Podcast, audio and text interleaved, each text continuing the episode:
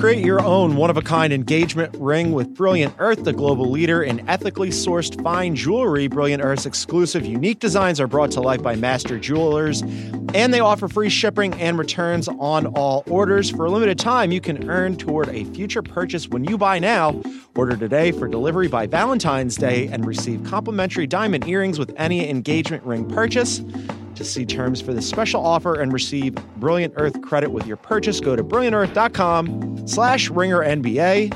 And now, heat check. Uh, he's got smoke coming off his fingertips. He's as hot as a blowtorch. It's a heat check. You knew that was coming. It's heat check time.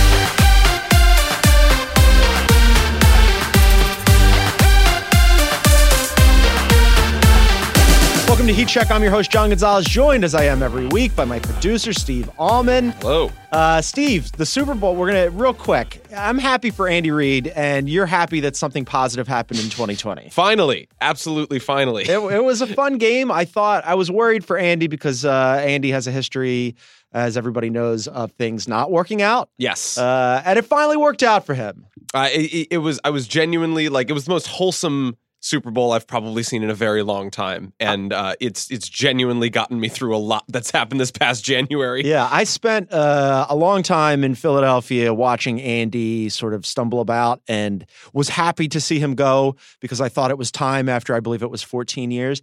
And then, you know, absence in the heart, uh, it grows fonder and he's gone. And I'm glad he's succeeded and I'm glad he has a Super Bowl. And he was, this is, this is really funny. So y- you might have heard uh, a little noise there. As old Isaac would know, my wife has this uncanny knack of calling right when I'm doing the show. it's really amazing. Like every Monday that we do the show at the same time, and almost every Monday she just calls to say hello. So That's uh, adorable. NFL Network's Colleen Wolfe, who's coming back from the Super Bowl. Uh, we'll have to call her back. All right. So thanks for listening, everybody. A reminder to please rate and review us, and don't forget about all the great NBA content on the Ringer.com. And also, as I just mentioned, uh, our Ringer NFL Super Bowl team killed it. Danny Kelly and Danny Heifetz and Robert Mays and Kevin Clark. They just did exceptional work from Miami. Also, Bryan Curtis was down there. Read all of their stuff uh, from the Chiefs Super Bowl. Palo has been all over the Kobe Bryant situation. He wrote about the scene from Friday's home game, and he also has a column up about trade deadline questions. Uh, Dan wrote about Kobe and LeBron. I wrote about Kobe and grief and grappling with his entire life, and not just the convenient parts. So all of that is up on theringer.com. Uh, coming up later in the show, as I mentioned, the trade deadline. We'll discuss the rapidly approaching trade deadline, which will be on Thursday. And we'll look at which teams uh, should maybe make some moves or stay pat, and which players we want to see uh, find new homes. But first, lots of news from the weekend. So let's bring in Dan and Haley to review the headlines. Boom shakalaka. He's heating up. He's on fire. All right, one of them is in studio, one is way across the country in our NYC HQ. It's Heat Check Coast to Coast with Haley and Dan. What's up, guys? Hey, Gons, how are you? Wonderful. Uh, we made it here. We're, we're doing a post Super Bowl show. Everybody else called out, not us. We are excited to get into the trade deadline, ladies and gentlemen. Woo! All Let's of do that- it. All of that coming up. But first, a lot of news from the weekend. Let's review the headlines from around the league with NBA Instant Replay. All right, so we did an entire show, or, or not an entire show, but a lot of our show last week was about Kobe Bryant. Thanks everybody for the positive feedback on that one. Kobe continues to be a, a big story. The Lakers played their first game since the layoff on Friday. Uh, they had had that Tuesday game canceled following uh, last Sunday's tragic helicopter crash that claimed the lives of nine people, including Kobe Bryant and his 13 year old daughter, Gianna. Uh, the Lakers did a really good job with their tributes. Uh, in that game, LeBron and AD combined for 59 points. They lost to the Blazers. Nobody cared. The tributes were fantastic. They had Usher perform Amazing Grace. Boyz II Men sang a very teary national anthem. They do that very well. Uh, LeBron and Quinn Cook, among many, were, you know, crying. And then LeBron addressed the crowd and he had these prepared remarks. And then he tossed them away and he said, I, I got something written down. They asked me to kind of stay on course. Uh, or whatever the case may be. But Laker Nation, man, I would be selling you all short if I read off this shit. So I'm going to go straight from the heart. Haley, I thought it was really touching. It was, and he spoke for what, four minutes? It's so wild, everything that LeBron takes on. Yeah. I mean, this is a, an, an extremely emotional, I've never seen anything like this before, but in just he's, his entire career, things have come up that he's always been like, I'm going to go ahead and take this burden for people. And this is a extremely different one. This is not you know, basketball related. It's not on the court related, although he's done things off the court like this too. But I thought that was incredibly strong, and I wish he didn't have to be that strong for everyone. But I'm glad that it was him. Yeah, it was really touching, uh, as was the entire scene. I mean, it, it was a powerful night. They had uh, the numbers 8 and 24 all over the arena. The players wore them, and then they left two seats open courtside for Gianna and Kobe and placed her number two jersey on uh, her chair and Kobe's 24 on his. Uh, Dan, what what did you think of of that night? And for me, I was sort of taken aback by like all of this stuff pregame was so powerful, and then they had to play a basketball game. Yeah, the idea that you would go from, I mean, you could see just people's eyes looked like they'd been crying for days, you know, and the idea that now you have to go out and muster your, you know, the focus and the attention to detail to be able to play NBA basketball at a successful level. It, it was really hard to sort of imagine anybody doing it. Uh, you could sort of see, I felt like in the early going, LeBron was just just didn't seem like he was all the way there. And how could you be going right from what he went to to playing?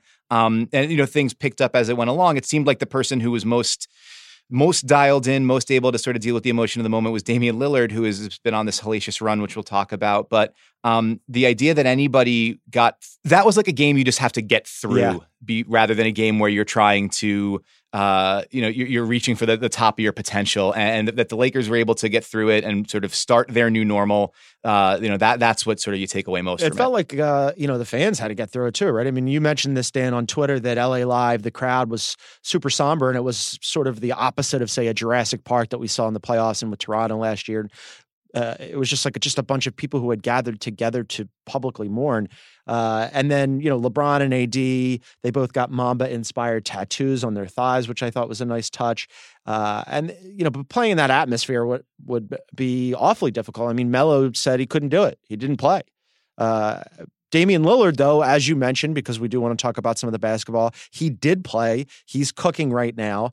Uh, you know, no easy transition for this, but we should talk about some basketball here. I, I, I thought that the tribute um, was really well done and really tasteful, and I think like helped a lot of people uh, grieve because the grieving process has been difficult. And I wrote about that, and you wrote about it, and there's plenty of stuff for people to read. But but to the Damian Lillard point, uh, we do want to talk about the basketball component. He looked so good in that game. He has looked so good, period, uh, for this last week and a half, two weeks now.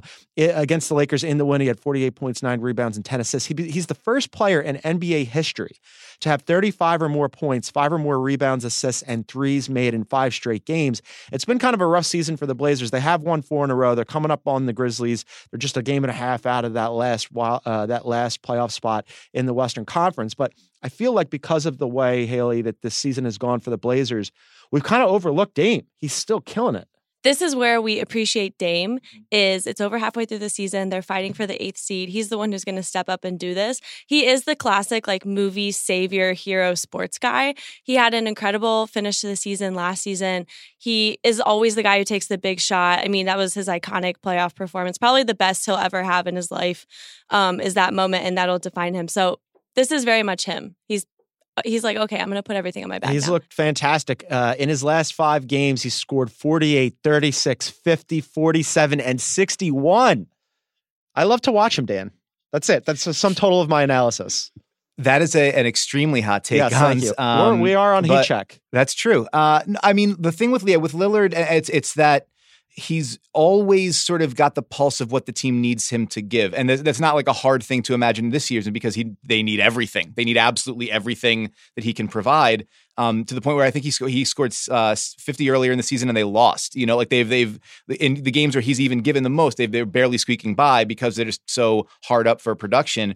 Um, but this is why you you know so you keep your your eye on where the Blazers are around New Year's Day and heading into February. Like they can put together a couple of weeks of basketball that'll get them sort of righted because it seems like everybody pulls in the right direction. And now you keep an eye on uh, Jusuf Nurkic Yeah. just get, got back to practice. And so maybe he's able to come back a little earlier than people expected, or maybe able to hit the ground running to a degree maybe peop- that we didn't figure. And if all, the, all of a sudden the Blazers then become a team that uh, you know, it's not just woe is them and how disappointing have they been. It becomes, are they one of those teams that you just do not want to see in round one because Lillard can do this to you for two weeks straight? Uh, he's streaking. They're playing better. Other streaks I want to run past you guys. The Raptors have won 11 in a row. I can't. I don't know how many more times I can say I didn't expect them to be this good this season, but I didn't expect them to be this good this season. Uh, they've tied a team record. Are they the biggest threat to the Bucks in the Eastern Conference, Haley? There's an argument for that. The the thing about the the East is that it- I feel like those teams are so even, Interchangeable. interchangeable, Bucks, and, yeah. and week to week, I just changed my mind. For the last like two weeks ago, last fortnight. yeah. Oh, nice. Hello. Uh, excellent. Been reading. Whoa. Way to, way to use words for a living. All right. I thought it was Boston. I was like done. so sold on Boston. You know, it's it's just different stretches. The Heat at multiple times this season, I've been Mm-hmm. like, wow, this is really exciting because they could be for real. Yeah, sure, I'd buy the Raptors. They look good. There was some talk earlier in the season, Dan, about like what the Raptors would do, whether or not they'd hold on to Ibaka and Gasol. Now it looks like that roster, if anything, if they do anything, it would be maybe add pieces because they're pretty well set up. Yeah, that was actually uh, Adrian Wojnarowski and Bobby Marks on the their sort of trade deadline primer podcast. We're talking about the you know that Toronto's probably not going to look to sell expirings uh, for core players, guys like Ibaka or Gasol, because like there's no real value in a, low first round draft pick for them because they could find guys anywhere. They could find play. They've shown they can find players undrafted. Fred VanVleet and Terence Davis. They found guys at the bottom of the of the first round. They found guys overseas. You know they they, they sort of they bring guys in via trade. Um, so there, there's a lot of ways for them to build a roster. So why take apart a team that's so, succeeding so well? Um, and, and and the interesting thing is, Woj suggested that their week is probably going to be more about looking to make a run. Like, what can you add? And so then the question is, what are the kind of players who might make sense with what that roster already is? Uh, I am currently, as we speak, being crushed Oh, on so social good. media It's so good. for um because the I, when I think about playoff players and guys who might you know who Masai Ujiri might look at and say okay well that's the kind of guy you'd want to bring in for April May June um I was like oh well Andre Iguodala is one of those kind of guys right so how would the Raptors organize a deal if they wanted to and the closest financial uh, in terms of contract the closest guy that they can put in there is Norman Powell so I was like, all right, well, we know that, that the Grizzlies want to want to pick. You've got to make the money work out. All right, like Norman Powell, Stanley Johnson, and a pick, and that gets you Andre Iguodala.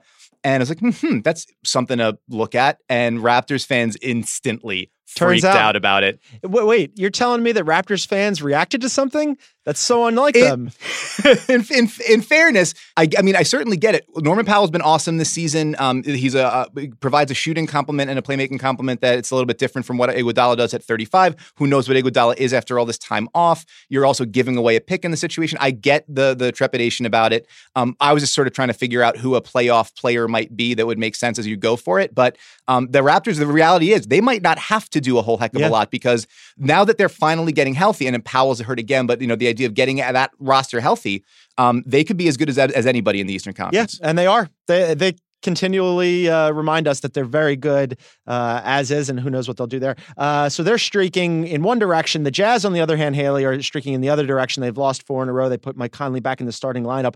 They haven't looked very good. They have had a difficult schedule lately, but uh, concerns about the Jazz.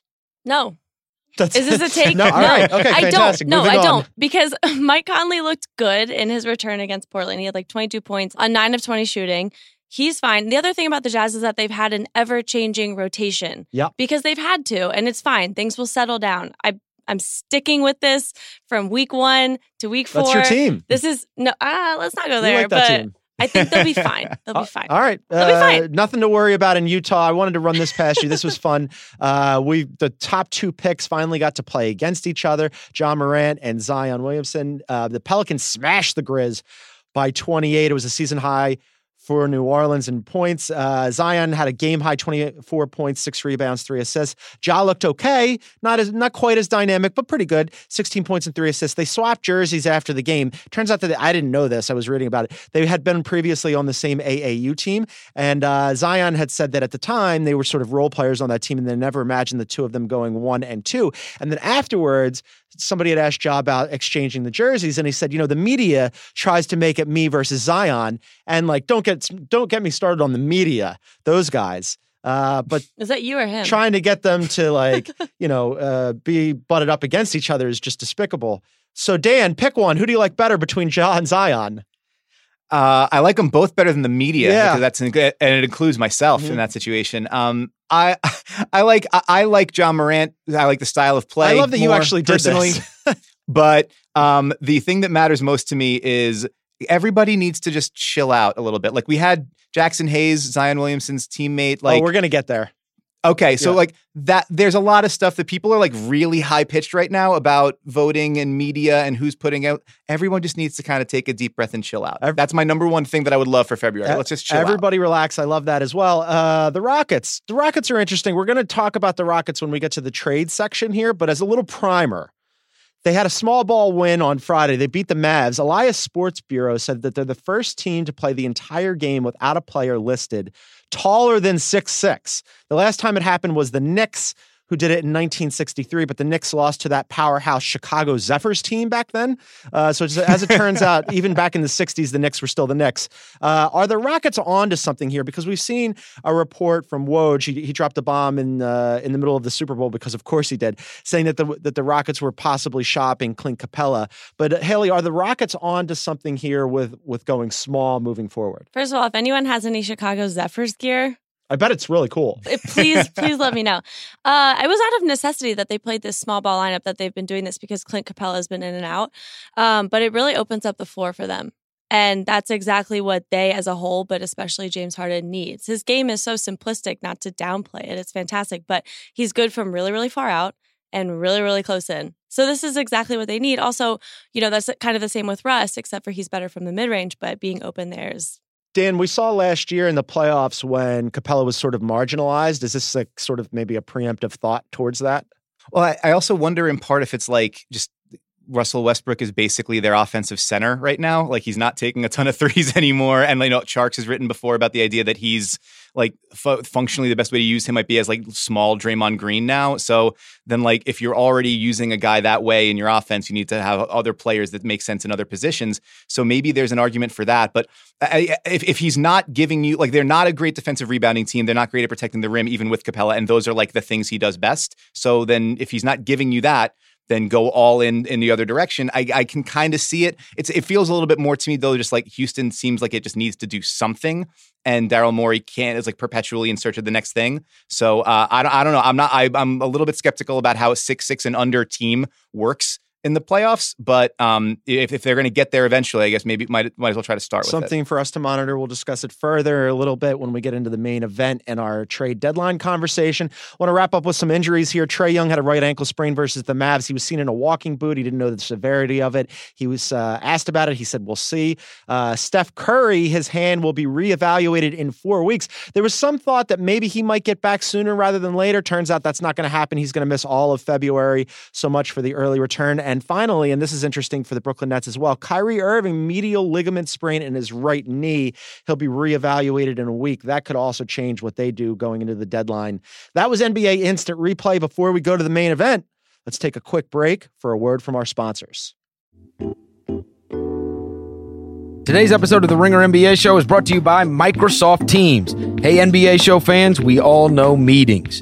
Struggling to pay attention, files seem impossible to find. We're secretly streaming the game on our laptop while nervously tapping our foot below the conference room table. And if you're not in a room, you're not in the know. Luckily, there's a solution for all the meeting related issues that we constantly complain about. Welcome to the new slam dunk to work together Microsoft Teams.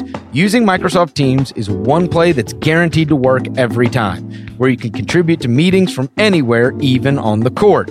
Chat with coworkers so you're never out of the loop, find all your files, and even edit them in real time in one convenient place. The greatest NBA teams have mastered the art of communication and organization.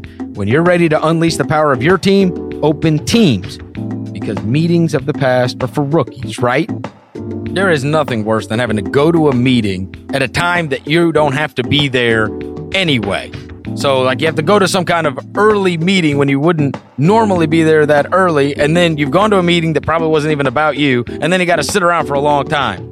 I'd give anything to have Microsoft Teams, because then I could just pull up my computer, and now I'm I'm part of the meeting, and I don't have to be down at the office for the meeting that wasn't about me anyway. Learn more about how to improve your work efficiency at Microsoft.com slash Teams. That's Microsoft.com slash Teams.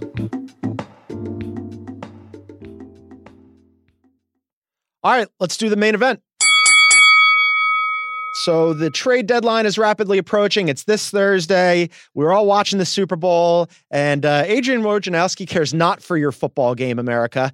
Drops a bomb on everybody as the trade deadline looms. This is from Woj. Uh, Houston is engaged with several Eastern Conference teams, including Atlanta, on Clint Capela. League sources told Woj. Uh, Capela could be a way for the Rockets to get draft assets and then uh, and then flip for a wing player per sources.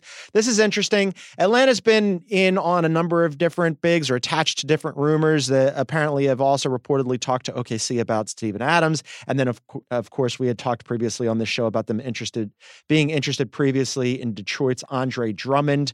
Uh, from both sides here, do you? Let's start with the Atlanta side, Haley O'Shaughnessy. Do you like Atlanta adding a big, possibly Clint Capela? Yeah, Clint Capela would be good. I mean, honestly, if the Steven Adams and Andre Drummond thing too, I always think of them as a lot older, but they're both just 26. And I like Steven Adams a lot more than I like Andre Drummond, but both of their contracts um, expire next. They have one more season after this season. Uh, Drummond will be, Drummond he's got a player option. option, but he's going to be a free agent this offseason. Yeah. Everybody expects him to opt out and test the free Look, agent man, market. I don't think he should opt out. I, do, I this is like probably a take, but I do not know who is paying him more than he's going to make. I love this. Uh, it's like an intervention, and you're doing a one man show over here because Andre Drummond, Drummond. let's talk. You know who really loves Andre Drummond, Dan? Andre Drummond really loves Andre Drummond. uh, and he is convinced he's going to get paid, possibly by, I don't know, let's just say if there was a team in New York with uh, like a, a, a weird hierarchy front office structure that spends irresponsibly, maybe they might be interested. Yeah, the Knicks have apparently nosed around that deal. Um, they're uh, according to Woj, they're not. They have not put a first round pick on the table. Blessed be for that. But uh, you know, the, the the week is young. We'll see where it goes before the trade deadline. Um, Andre, Dr- the the argument for Andre Drummond getting out there is that he is going to be like the only All Star, or one of maybe the only All Star level free agents out there, and somebody might pay him, but no one seems to know how much to pay him to Haley's point like how what is his value? What is he really worth on a good team? And no one seems to know that. Also that all the teams that have money are not good teams. So is he going to make you better when that's hasn't we haven't seen that really happen in Detroit? Um, all that to say Atlanta the idea of giving Trae Young a pick and roll center makes a lot of sense and a, a guy who can maybe bolster their defense. The question is, though, is that going to be a meaningful improvement over John Collins? Because we haven't even gotten to see a ton of that this season due to the 25 game suspension. And so then are you sort of robbing Peter to pay Paul in that deal? The other thing is we have to know that he's going to fit with John Collins, whoever the he is. Yeah, I mean, well, also like, what does Atlanta want to do with John Collins, right? I mean, like, uh, I was uh, listening to the Woj pod, and he was saying, well, you know, potentially if they were going to unplug John Collins, maybe that gets them something. But I'd rather hold on to John Collins. Hold on to and- John Collins. That doesn't make sense. Right. Uh, and then with Andre Drummond, I mean, it feels like, to your point, Dan, about that first round pick that the Knicks haven't put a first rounder out there, it feels like nobody has dangled a first rounder for Andre Drummond. If there had been a, a, a first rounder offered for Andre Drummond, it, it feels like he'd already be in a different location. And if you're a team that knows that Andre Drummond plans to test the free agency market, why would you give up something for him now when you could just sign him in the offseason? I don't know. I, I, I wonder about what happens with Andre Drummond. I wonder what happens with ATL. And back to the Capela part. I get why maybe they want to unplug him a little bit, but they just paid him all that money, Dan. And like, in theory, on paper, it's been different in the playoffs, but in theory, on paper, he should be exactly what the doctor orders uh, in Houston because he's a rim running big who also protects the rim. I mean, like, he should be the ideal fit there, but it hasn't really worked out that way. Yeah, and I wonder if some of that is, as we, mentioned, sort of the just the geometry being different. He was that perfect fit on a team where everything was five, always up, four out, and Chris Paul was the the sort of dangerous shooter and secondary playmaker there. Now that Russell Westbrook has been more of a north south threat and not he's not taking as many threes anymore, the floor just looks different. And Capela has not become like a defensive player of the year caliber interior deterrent. So his his value gets minimized a little bit on offense. His value gets, is not as stark on defense as you would like it to be. So then if you're looking for places to make an adjustment, like you're not trading James Harden, you're not trading uh, Russell Westbrook because I don't think you're going to find a value in that deal at this point. Um, you can't trade Eric Gordon after the the extension that he had this summer. You're kind of sort of running out of pieces to move, and if you have to move off of one, either Clint Capela or PJ Tucker, stylistically, the, the Rockets make more sense with Tucker. So I don't know. I, I, it's I think they're sort of stuck between a rock and a hard place right now, and it's more just like what can we get from him, and then figure it out later. Let's run through some other teams and players that we think might be uh, making some moves, or maybe we want them to make some moves. So let's go with let's go with the Knicks. Let's go with the Knicks because they're always fun because they're a disaster. Uh, I would like to see free Frankie Smokes, free Frank Ntilikina. That would be wonderful. I, I thought you know what was fun, Dan. In addition to uh, the Andre Drummond rumors from earlier in the season, the persistent the Knicks don't look like they want to trade Marcus Morris rumors are just so delightful chef's kiss for me. Uh, just today, before as I'm driving in to do the show, uh, another Woj report that the Knicks are quote enthusiastic about signing him this summer. Incredible, Dan. Just give me your thoughts on them maybe not moving Marcus Morris when his value could not be higher. Yeah, that the thing that drives me crazy about this idea is for eight years, Marcus Morris has been a pretty good forward who shoots like 36% from three. This year, he's averaging 19 a game. He's shooting 44% from three. He's getting all the shots he wants because he's the number one option on a shitty team. So now it's like rather than cash out on that, it's like, no, no, no, no. Give that guy like three years 51, four years 70, something like so that. great it's going to drive my blood pressure through the roof, and it, I feel I'm honestly concerned for you guys as my friends and for my family in terms of what might happen here. Yeah, your fa- your face is looking a little uh, peaked, a little red. It's okay. I, I, like this about you. We'll see what happens uh, on Thursday. Uh, Haley, the Grizz are in a weird spot because they're they're holding on. They're they're ahead of schedule. They're holding on to that last uh, playoff spot as we record this. They're a game and a half up on the Portland Trailblazers. They've got this young uh, youth movement, but they also have some pieces that they could move if they want to. We talked about Andre Iguodala. He's going to be in high demand. Also, Jae Crowder is having an you know an okay to better than okay season. Although Zach Lowe reported that the Grizz want a first round pick for Jae Crowder, which I think, like, you know, good luck with that. Wh- which way would you go if you're the Grizz? Would you uh, hold on to those pieces, maybe try to convince Andre Iguodala to get back into the fold, or would you unload these guys? I have the answer. Please tell me. I have the perfect answer. I love it. Do you think they're listening? This I is the that they are. Grizzlies podcast. This is the Grizzlies podcast. Everybody listens to this for Grizzlies content. Talk Andre Iguodala into playing. They, this is exactly what they could use. And also, everything's working. This is the thing that I think we underrate so much about rebuilding teams, and it's something that I wish the Wolves would have done. There's a lot of teams, well, I mean, it would have been hard for the Wolves, but give these young guys experience winning. I t- I'm telling you, that is the most important thing that we overlook with rebuilding teams. Give them this experience winning. Get, if they can get into the playoffs, they have won playoffs under their belt. Look, the front office has surprisingly shown that they are capable of building a team. I'm I'm serious. Just do it right now. Keep this team. This is the Grizzly podcast. We know that the Grizzlies are listening. Haley's already figured that out for them. Uh, Dan, you're you're our resident New York expert. We already talked about your your Knicks. Let's talk about the other team in New York as well, the Nets. Uh, ESPN is projecting them to win 41 games and be right on that playoff bubble, as we mentioned a little bit earlier. Kyrie Irving is out with a medial ligament sprain. Since Caris LeVert came back, he has not been good. Um, Bobby Marks on ESPN had floated maybe Aaron Gordon. They do have a lot of ammo the Nets. Uh, they have four first rounders that they could send out. They've got Dinwiddie, who's got a player option uh, next year. Joe Harris is on an expiring. They're one of nine teams with an open roster spot. Which way would you go if you're the Nets? Because they are still waiting for KD to come back. Uh, but you know, you've got all these things that you could dangle, so you could potentially bring somebody back in if you're trying to add your big three piece now. See, I think that that's uh, the question is is there anybody out there that's like a big three piece that makes sense to bring in? Like, are you going to package, you know, Levert and a pick or whatever for Kevin Love? Or it it doesn't sound like the, uh, or or would that even raise your ceiling? You know, like wh- who is the really good guy under contract for multiple years that makes sense? Because you can't do anything that is going to like that is going to complicate the process when Kevin Durant comes back. Whoever comes in has to work within the framework of Kevin Durant plus Kyrie Irving plus I guess DeAndre Jordan plus uh, you know whatever else they have that, that they've sort of built this, this structure around.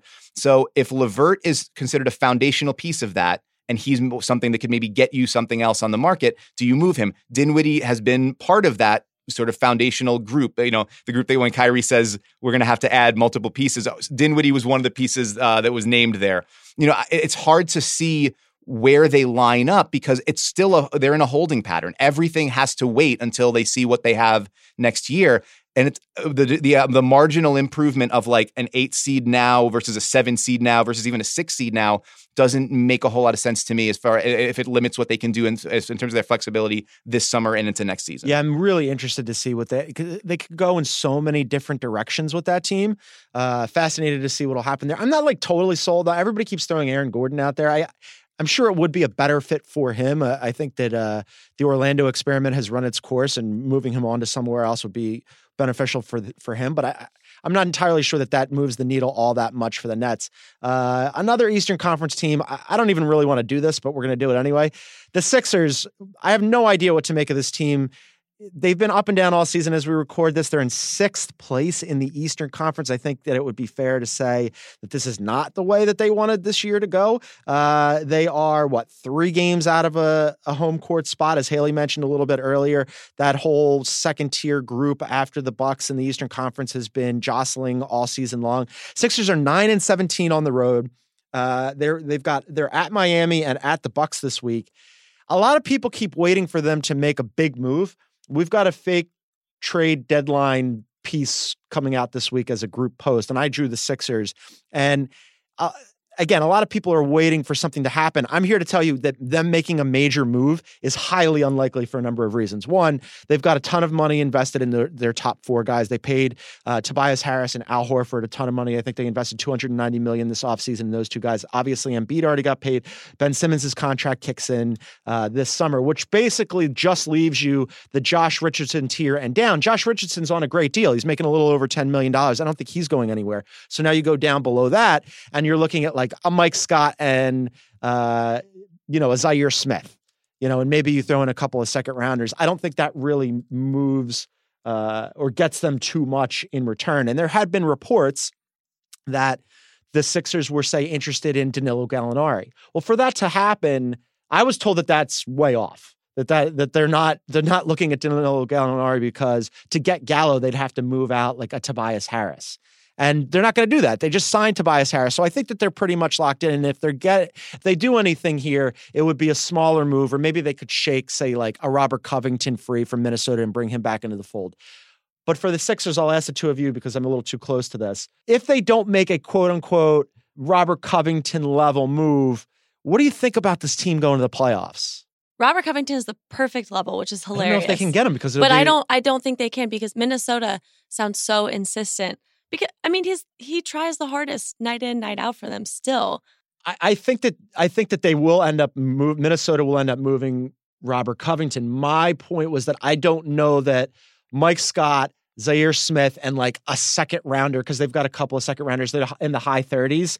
Like one second rounder or maybe even two is enough. I no, think that's that they what can I w- do better. That's what I was saying is Yeah. that I think Minnesota wants to move him, but they realize that this is the piece. This is like their only piece that they're that they're comfortable moving, but also will bring in a huge return. I mean, I'm with you. I just don't think that the Sixers have enough. Minnesota really, really, really needs to get something out of Story of the Sixers season, Dan. Um, it- they keep saying that they're built for the playoffs. I guess they have to find out and wait for the playoffs, but they've been bad on the road. So if they don't get a home court advantage, this thing could look really ugly. Yeah, what what you see, it's so weird that a lot of the same problems, the like the the uh, the things that are that are fundamental about the, the the team have changed. So many of them, but there's also so many other things that are the same. Like we just saw Trae Young and the Hawks dice them up in pick and roll, and that's something that was a problem all season last year for for the Sixers. And they still don't. I mean, Ben Simmons is great, maybe an all defensive player, but they still have trouble dealing with pick and roll coverage uh, and high scoring pick and roll guards. Um, they still have trouble running pick and roll, and they don't have a high uh, volume pick and roll, high efficiency pick and roll guard.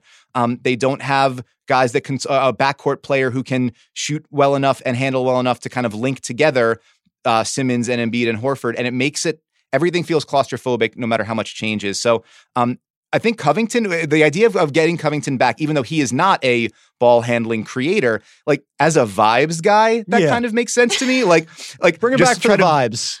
just try to make everything a little chiller there. Again, we go back to February. Just try to chill out, everybody. It but was like, a, it was a lot of fun when he was there. I would love it if they brought him back. Uh, let's wrap this up with the LA teams because I, I think like some of the main pieces that we were talking about, like like a Kevin Love. I, I spent all weekend trying to figure out what would happen with Kevin Love. That contract is a really rough one. It's going to be awfully difficult for people to match up without. And like what do you have to sacrifice for it? I Woj also reported that it seems unlikely that he's on the move. So let's wrap up with the two LA teams. The Clippers won't be able to trade a first rounder after this deadline until after the 2021 draft because of the way those components move. So they, they, they're sort of um, they have an inclination here to go ahead and like add a piece. The Lakers obviously also have some difficulties in maybe moving some pieces around the board because the Pelicans own their draft uh, basically until global warming ends the earth. So between those two teams, which team? Let's just do it this way for both of you. Quick answer. Uh, which team do you want to see make a move more? Like, and what would you like to see them add? The Lakers, but it's not going to happen. Yeah, it's tough for them. It's not going to happen. But Yeah, the th- Clippers just don't give up too much, please, for the love of God. Get like a Thad Young. Thad Young would be interesting. Uh, Dan Devine, what, what do you think for the two LA teams? I think we can all agree that the move that the Los Angeles Clippers have to make is to attach a first round pick and uh, to, to Mo Harkless's contract to send to the New York Knicks for Marcus Morris. I think we can all agree that it's the most it's the it's the most logical move on the board, and it's one that the Clippers have to make if they want to compete in the postseason. the Clippers to save the Knicks from themselves. Maybe that'll happen. Uh, we'll keep an eye on that. Make sure you listen to the Ringer NBA show all week as the trade deadline approaches. That was the main event. And now it's time for our favorite segment Good Call, Bad Call. What a bold call here. All right, this is an all all star edition of Good Call, Bad Call. There's a change to the all star format. Uh, the way that they're going to do the actual game this year for the first three quarters, they'll start at zero zero and it'll be 12 minute quarters, and there'll be a charity component for each one. For the fourth quarter, there'll be no game clock. A final target score will be set, and it, it will be determined by taking the leading team's total cumulative score. This is incredibly confusing through the first three quarters and adding 24 in an untimed fourth quarter. So the first team to reach the final target score wins. So initially, I read this like uh, like I was it scrambled my brain. I didn't understand it. But the way that it will work is if when we get to the fourth quarter, the score is 100 to 94, then the leading team, because 24 points for Kobe Bryant, his jersey number, the leading team would need to score 24 points, and then the trailing team would have to score 30 points. So it's whoever reaches that first. So it's a nice uh, Kobe tri- tribute, though very confusing. So, good call or bad call on the tribute, but also scrambling my brain in the process, Haley. Uh, I love weird, and the All Star game already isn't good Yeah. anymore. And and guys, there's no harm in this. And if you make it about Kobe, guys are gonna try. So good call. Good call. Dan Devine. That's a good call. I mean, the, the uh, argument that I've seen outside of it's like too confusing is like the, um, the fourth quarter might be short. It's like, well, yeah, it's the fucking All Star game. Who gives a shit if you're out of there in five minutes? Like, it's, all right, bye bye, everybody. Give someone a Kia and then host a choice the trophy. and you leave. And it's fine. Like, that's okay. Good, uh, good call, everybody. Change things or don't change things. It's the All Star game. Nothing matters. Nobody cares. Uh, I was told there'd be no math, Steve. What say you? I, I it'd be less confusing if the Kia just had a 24 on it rather than the actual like shot clock. I mean, I, I'd say bad call actually because this is just going to be more confusing. Can't we just play to 24? I'll go good call just because it's a Kobe tribute. That's fine. But like I said, it baked my my noodle and it hasn't recovered since. Uh, another All Star game thing. Aaron Gordon is in the dunk contest. Zach LaVine said that uh, he was bummed out that he didn't make it to the actual game, but he's still thinking about joining the dunk contest. Haley, good call or bad call on Zach getting in now? Yes, Do it. please. He's not 34. He's not Dwight Howard. He's athletic. He's still got it. Please, for the love of God. She's on board with it. Dan Devine.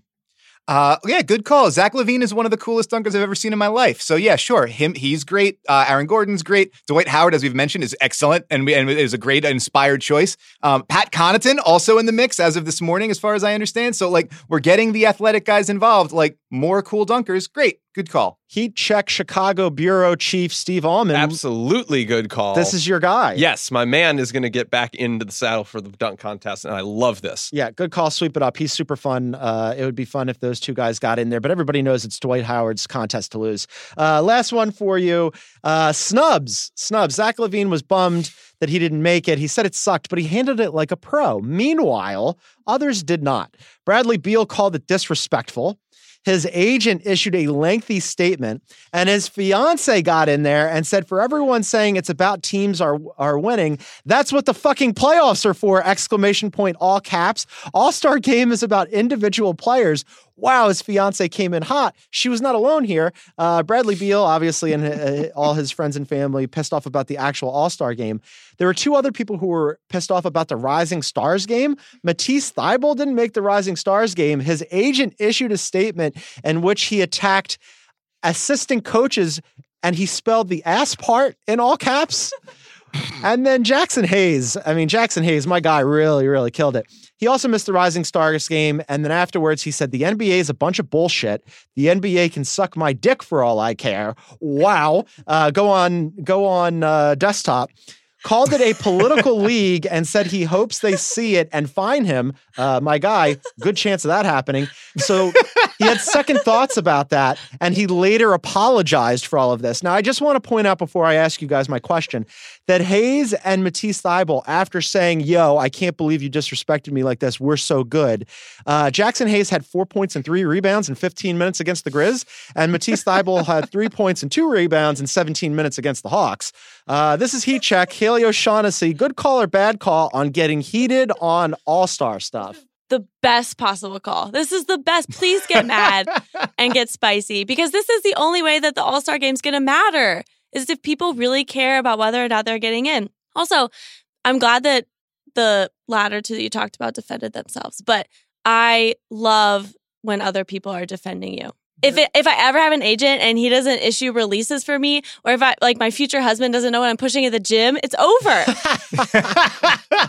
she knew his stats. Yeah, that is incredible. She knew like point. That's what the fucking playoffs are for, as she said. Uh, that's a good call from Haley O'Shaughnessy. Dan Devine. In big picture, this is a bad call because you got you can't just be angry all the time. It, it's there's so many things to be angry about in the world. We can't be angry all the time.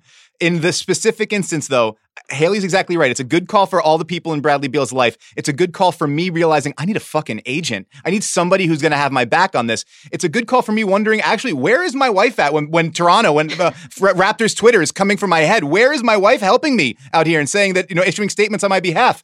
It's a good call for uh, support structures in your life and people that are going to have your back. It's still a bad call for Jaxson Hayes. Sarah? You should not say, you should not say on camera ever that someone should suck your dick. It's a bad idea. Don't yeah, do he did it on camera too. He, he filmed camera. himself. I, I hope they like see it. My guy, they are going to see it because you put it on fucking camera. Of course they're going to see it. That was incredible. It was so good. Uh, also, Sarah, call the arms here. Come, come and support your guy. Uh, she's not listening, guys. Don't worry about it. She's a big fan of Heat Check. Everybody knows this. Uh, Steve Allman, what do you think? Good call for true love. I only, I would be so lucky to have a wife that that runs my stats and yells on social media about me not getting something. I would absolutely call this a good call. Jaxson Hayes being in the NBA for a minute and a half and pulling the Jesus and Miro, the NBA can suck my dick.